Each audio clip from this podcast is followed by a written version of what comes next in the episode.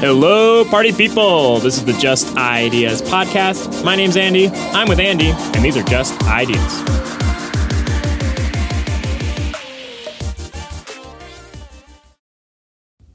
So, this is part two of our Brave New World deep dive. There's just so much to get to. We wanted to split it up into two parts for you. So, Dr. Urich, we left off, we kind of did a whole summary of the book and some interesting tidbits, and you had even more for us. So, what do you think? Okay, first of all, I've heard from people it makes them nervous when you call me Dr. Urich, just so you know. I so think you call me that. Andy or old dude, whatever you want to call Old me. dude. Um, um, so I wanted to go back and revisit some of the, the things that I jotted down that just seem uh, seemed fascinated uh, fascinating to me. So one of the groups of uh, people, I think it was the Deltas, they they gave them during their conditioning, they gave them electric shocks whenever they saw books and whenever they saw flowers, and told them they had to wear brown shirts. So, absence of beauty and knowledge, maybe. Well, they yeah they don't want them to have knowledge, Right. Right, because then you'll you'll you'll aspire for a better job, and we need people to to take the meaningless jobs. That's right. And then the the the thing about flowers was that if you enjoy beauty and nature, then you won't consume because you'll be content Yeah. with your surroundings. because going out and walking, and there's been a lot of this during the pandemic. That's right. is going on at this time. A lot of people are walking, and like I walk around my neighborhood going, "Oh, look at the beautiful trees," taking lots of walks. Yeah. and it, it, nature makes you happy. Truly. but you get it doesn't cost a damn dime,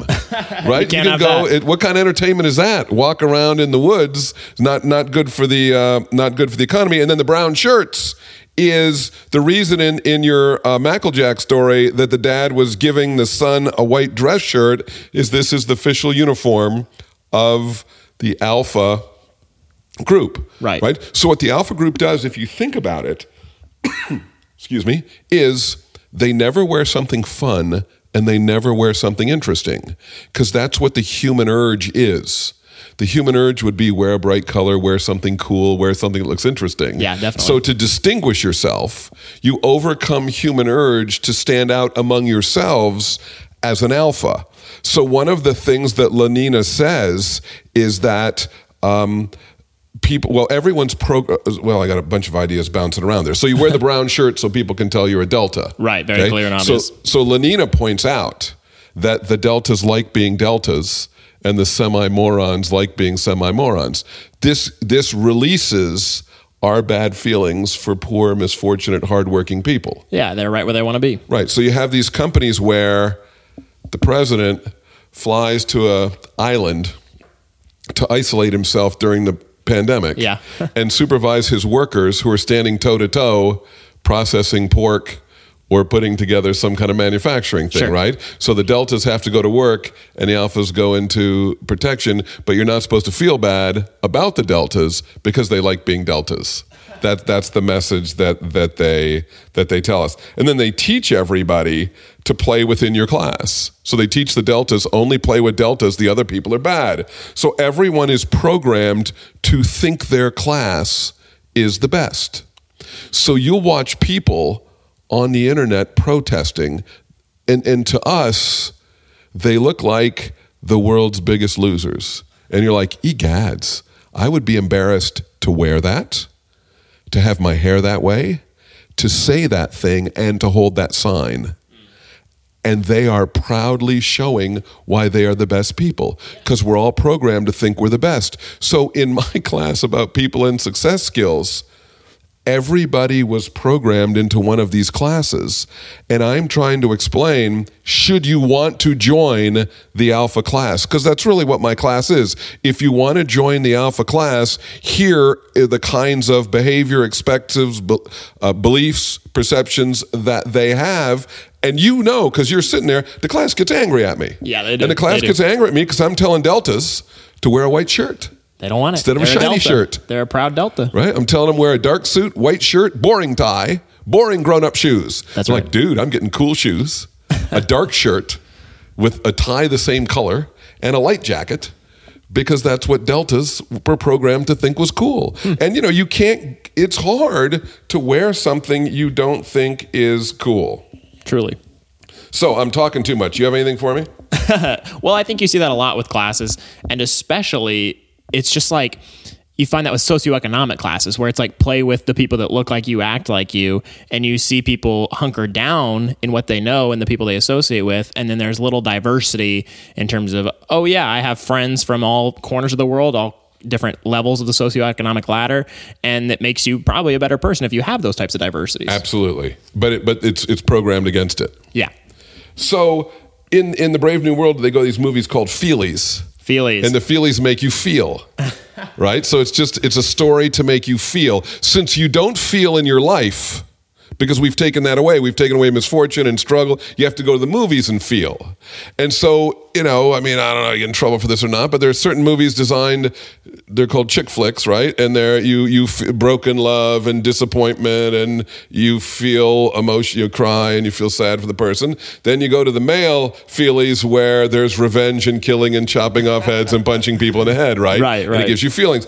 Feelies, they're called, because it's instead of having real feelings, you have fake feelings. yeah, that's the outlet.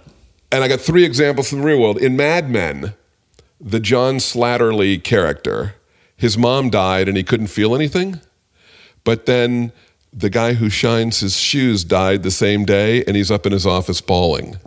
because if you live in the brave new world, you're not used to real feelings. So he couldn't get it for his mom because it was too big. Yeah. But he could get it for the for the guy who shined his shoes because it wasn't so big that he couldn't get it. Right. There's a Simpsons episode. We should do a whole podcast on this. Homer, um, they find out during testing that Homer has a crayon jammed up in, into his brain. and when they remove it, his IQ goes up to 110. Nice. And he goes to the movies and he goes, This movie's stupid. It's got a whole bunch of plot holes. And then he's walking down Lonely Street. Isn't there a movie for someone with an IQ of 110? right? So the feelies are like these idiotic movies it's that like- just make you feel. I have another example for you. It's if you've ever watched the show Seinfeld, George, he stops having sex with with ladies in his life and he starts to think about all these wonderful things and Jerry's expecting him for some big moment and they're like right behind stage and um, George brings these test tubes and he's pretending to be an alien with the antennas and Jerry gets all mad at him and he said you had sex and George is just is sheepish. Do you remember that episode? Yeah, no, I haven't seen it, but it's perfect. It's perfect. And in, in Idiocracy, in Idiocracy, that movie, Yeah. they- they got a theater filled with people and they're watching a naked bottom fart. And the guy's like, "Don't you want to know whose bottom it is and why is he farting?" You know, but no, it's just fart giggle. Yeah, right. Is is what it is. So, and he the, the most I think I, I want people to forget, not to forget, is he predicted this in the 1930s. Incredible. It, it was unbelievable. So, um, one of the characters, one of Lenina's friends, goes to get a pregnancy substitute because she's out of uh, out of sorts. In the book, they talk about the ultimate need for stability. Yeah. Because instability and the possibility of change. So you hear, you know, do a lot of management consulting, and companies are always talking about the trauma caused by change. And you'd think with heightened understanding and deeper research, we'd become better at facilitating change. But stability makes humans feel better. Rules day. So the brave new world is going to be more and more and more difficult to bring about change. I think you're right. I think you're right. I think every year it becomes more and more relevant because we start to see all the the suffering we feel like we have to endure. So it's just like, all right, how do we get rid of this? You have so many notes. I have so many notes. I'm trying. To, I, I'm like, there's no way people want to hear um, hear all of them. Right. But um, one of the things that um, is um, they're programmed to think I do love new clothes. Old clothes are so beastly. Right, and she's you know programmed into thinking that you must have new clothes. Right. And uh, Mustafa Mond talks about the nine year war. I don't know if you remember that, but what he said was force is no good. And Aldous Huxley actually wrote The Brave New World as an answer to Orwell's 1984, because Yeah. 1984 was war and oppression is needed to control people. And then Aldous Huxley's like, no, no, no, no. War really can't really doesn't work. Hmm. And if you think about it, how many times has the United States gone around the world and tried to make a country do what we wanted them to do? And it just doesn't work. We go into failed states right? That don't even really have a military, and we can't make the people do what we want. What we need to do is sell them the American lifestyle. That will bring them to tow. so instead of bringing the military, we need to send iPhones to Afghanistan, and within a couple of years, they'll fall right into line, be buying stuff on Amazon, Yeah. and shut the hell up. So we'll seduce Put me them. down. For, yeah, absolutely. Put me down for um, for that. So the other something about Soma that was uh, interesting, as they say, Soma's taking a holiday from reality, and it's so much better than Christianity or alcohol, right? Because you don't have a headache or a mythology, right? It's just pure good feeling without having to believe the- a big story and all that complexity. There's no accountability without, to it without feeling bad in the morning. Um, so. At, went, at Westminster Abbey, they had the best synthetic music. Hmm. So synthetic music is made without soul Yeah. just to make you feel good. You know what I'm thinking? The Eagles, right? The, the Eagles sit down and decide how do you make a hit. That's so catchy and unoffensive to everybody. Yeah. right. And I just I realized this, right? And it, you know, I don't, I mean, I don't pick on people I don't know about, but you know, I assume Taylor Swift. There's some of this, right? Sure. Pop singers tend to be very catchy, non-offensive. A, a song about the simplest thing. Yeah. You know, the boy doesn't like me. Yeah. Or somebody stole my shoes that. or Sure. whatever. Yeah. You know, but it, it's it's basically synthetic music. It's not, you know, the the Rolling Stones who. Those kids grew up in the end of World War II in London afterwards. You know, they're hungry, they're heart, starving. yeah. There's no fun.